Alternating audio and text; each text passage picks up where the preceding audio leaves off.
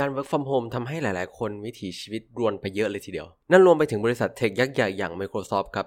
ที่ทำให้ทีมงานฝ่าย People Analytics ของเขาเนี่ย ต้องหาทางแก้ปัญหานี้กันยกใหญ่ จนทำให้เรามีรายงานที่น่าสนใจมาก ๆ ครับ ออกมาจาก Microsoft ออกมาสู่สายตาสาธารณชนเนี่ย ที่วันนี้เราจะมาเล่าให้ฟังครับว่า องค์กรระดับ Microsoft เนี่ย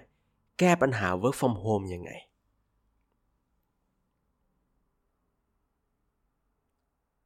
สวัสดีครับ ได้เวลาจิบกาแฟคุยกันเรื่องวัฒนธรรมองค์กรกับ A Cup of Culture แล้วนะครับ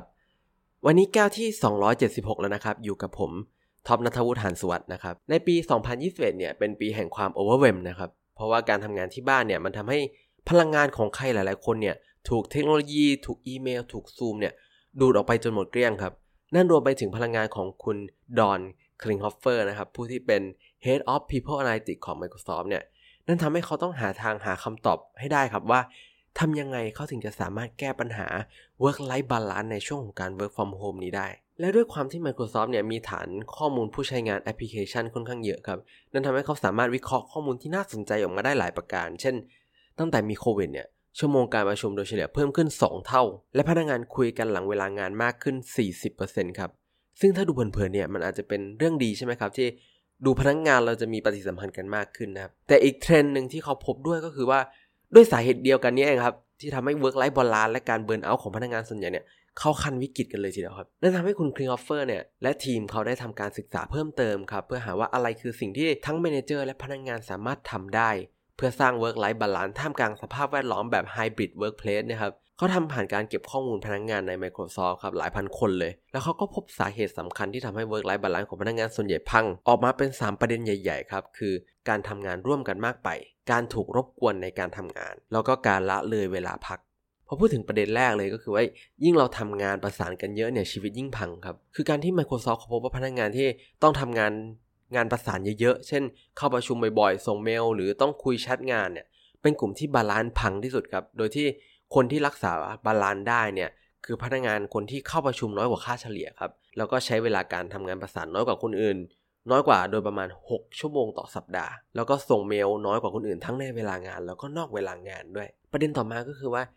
ยิ่งมีสมาธิในการทำงานเนี่ยชีวิตยิ่งดีครับ เมื่อเราพูดถึงปัจจัยเชิงบวกเนี่ย Microsoft ก็พบว่าพนักงานที่ได้รับการรบกวนน้อยในเวลางานเนี่ยทั้งจากเพื่อนร่วมงานหรือทั้งคนในบ้านเองครับมักจะรายงานว่าตัวเองมี work life balance ดี โดยเฉพาะพนักงานที่ถ้าเขาสามารถมีเวลาโฟกัสกับงานได้อย่างน้อยเนี่ยสัก 2 ชั่วโมงต่อวัน ต่อมาคือในช่วงแรกของการ work from home เนี่ยพนักงานส่วนใหญ่ที่ Microsoft ครับไม่ใช้วันลากันเลย สาเหตุจะมาจากการที่ไปไหนก็ไม่ได้อยู่แล้วด้วยนะครับ ซึ่งพบว่าอัตราการลาพักร้อนเนี่ยลดลง 83%ครับนั่นส่งผลอย่างมากเลยที่ทำให้พนักงานรู้สึกว่าตัวเองไม่มี work life balance เลยครับ เพราะว่า พนักงานกลุ่มน้อยนะครับที่ยังคงใช้วันลาอยู่ตามปกติเนี่ยเพราะว่ากลุ่มนี้คือกลุ่มที่มี work life balance ดีกว่าคนอื่นๆ อย่างเห็นได้ชัดเลย ดังนั้นข้อค้นพบจาก Microsoft คือสรุปได้ง่ายๆครับคือ พนักงานชีวิตจะดีขึ้นถ้าประชุมน้อยลง โฟกัสมากขึ้น แล้วก็ลาเยอะขึ้น แล้วด้วยข้อค้นพบนี้ครับก็นำมาซึ่งวิธีแก้ปัญหาในแบบของ Microsoft ด้วย กลยุทธ์ 4 ขั้นตอนต่อไปนี้นะครับหนึ่งเลยคือการลำดับความสำคัญของงานให้ดีครับ Microsoft พบว่าหนึ่งในสิ่งที่สำคัญที่สุดที่ Manager สามารถช่วยพนักงานได้คือการช่วยทีมจัดลำดับความสำคัญของงาน เพราะในฐานะ Manager เนี่ยเรามักจะรู้ครับว่า เราไม่สามารถที่จะทำงานทั้งหมดนี้ให้มันเสร็จได้หรอกนั่นทำให้ Manager ครับต้องสื่อสารสิ่งนี้แล้วก็พูดคุยกับทีมให้ชัดครับว่า ในการเลือกทำหรือไม่ทำอะไรเนี่ย มันจะส่งผลต่องงานยังไงบ้าง เช่น ถ้าเราเลือกทำโปรเจกต์ A โปรเจกต์ B และ C เนี่ยต้องพักนะ เราจะเลือกแบบไหนดี การทำแบบนี้ครับมันจะช่วยให้ทีมเนี่ยสร้างความมั่นคงบางอย่างในเวลาทำงานที่มันเต็มไปด้วยความวุ่นวายได้นะครับเพราะเขารู้ว่าอะไรที่เป็นสิ่งสำคัญและอะไรที่ต้องยึดไว้ไม่ว่าจะมีอะไรทาโถมมาแค่ไหนก็ตาม ซึ่งมันเป็นพื้นฐานสำคัญมากๆครับในการสร้าง work life balance เพราะการที่เราเลือกได้ถึงสิ่งที่สำคัญจริง ๆ แล้วก็ปฏิเสธสิ่งอื่นๆได้เนี่ยมันจะนำมาซึ่งการประชุมที่น้อยลงครับ แล้วก็เวลาโฟกัสที่มากขึ้น ที่สำคัญคือมันช่วยให้เรามี เวลาพักผ่อนมากขึ้นด้วยนะครับ ข้อ2นะครับคือการวางรูปแบบการประชุมใหม่ครับคือเมื่อเราเริ่มลำดับความสำคัญของงานได้แล้วนะครับ ขั้นถัดไปคือการจัดประชุมใหม่ครับโดยที่ Microsoft ได้มีการปรับดังนี้ครับ อย่างแรกเลยคือเขามีเวลาพักอยู่ในแผนการประชุม เวลาพักในการประชุมนานๆเนี่ยมันเป็นโอกาสให้พนักงานได้เตรียมตัวและเตรียมใจนะครับ ก่อนที่จะเข้าสู่หัวข้อถัดไป โดยที่ Microsoft เนี่ยพบว่าเวลาแค่ 5-10 นาทีระหว่างหัวข้อการประชุมเนี่ย นอกจากที่มันจะลดความเครียดในการประชุมแล้วมันทำให้ การพูดคุยมันมีประสิทธิภาพขึ้นครับ แล้วก็ทำให้พนักงานเข้ามามีส่วนร่วมในการพูดคุยเพิ่มมากขึ้น ดังนั้นเวลาที่เพิ่มมาแค่ 5 หรือ 10 นาทีเนี่ย จริง ๆ อาจจะเป็นการประหยัดเวลามากกว่าเดิมด้วยซ้ำไป เมื่อการประชุมมันมีประสิทธิภาพมากกว่าเดิม ต่อมาคือการเลี่ยงประชุมในวันจันทร์และวันศุกร์ครับ Microsoft เขาพบว่าเมื่อเขานัดประชุมวันจันทร์เนี่ย พนักงานจะเตรียมตัวนำเสนอในช่วงของวันเสาร์แล้วก็อาทิตย์ครับ รวมไปถึงวันศุกร์ที่เป็นเวลาที่พนักงานควรที่จะเป็นเวลาปิดงานของแต่ละสัปดาห์ แล้วก็ เตรียมตัวพักในช่วงของวันหยุดสุดสัปดาห์นะครับ Microsoft ก็เลยเลือกที่จะเลี่ยง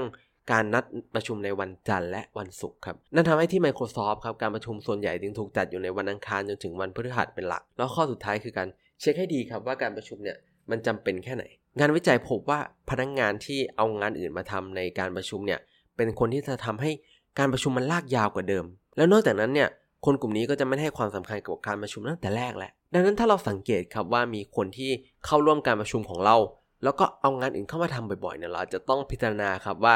การประชุมครั้งนี้เนี่ยมันสามารถสั้นกว่านี้ได้ไหมใช้คนน้อยกว่านี้ได้ไหมหรือจริงๆ มันยังควรมีอยู่ไหมนั่นก็เป็นเรื่องของการจัดระเบียบการประชุมนะครับ ต่อมาประเด็นที่เขาพูดถึงคือ การกระตุ้นให้ทีมให้ความสำคัญกับการกำหนดเวลาในการที่อยากจะใช้ไปกับงาน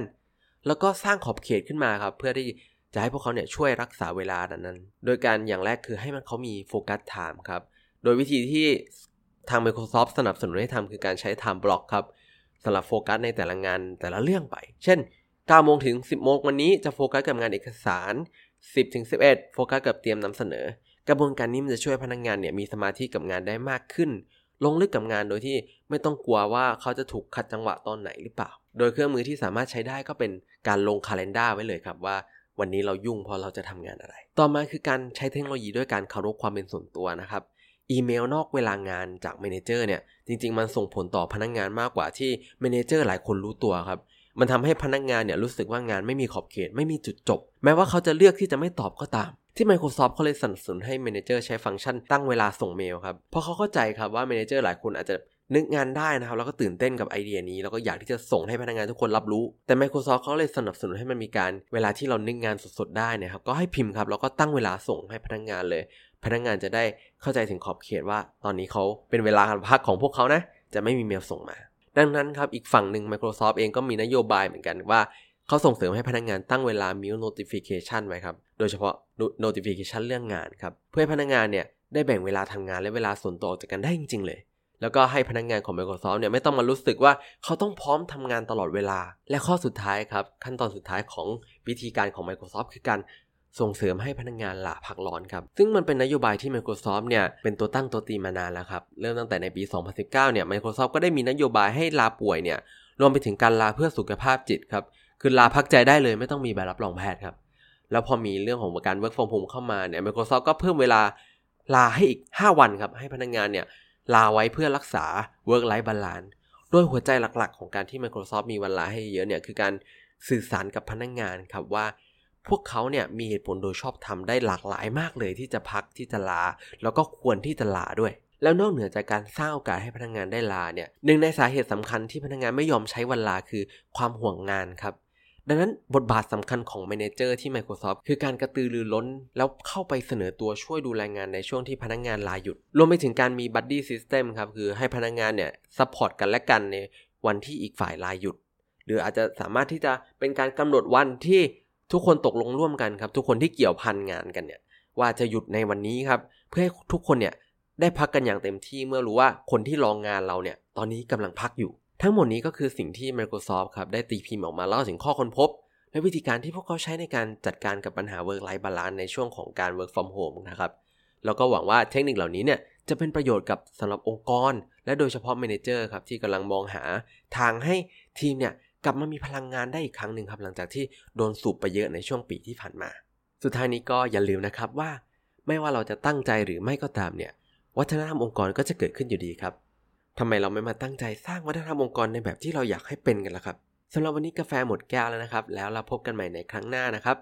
สวัสดีครับ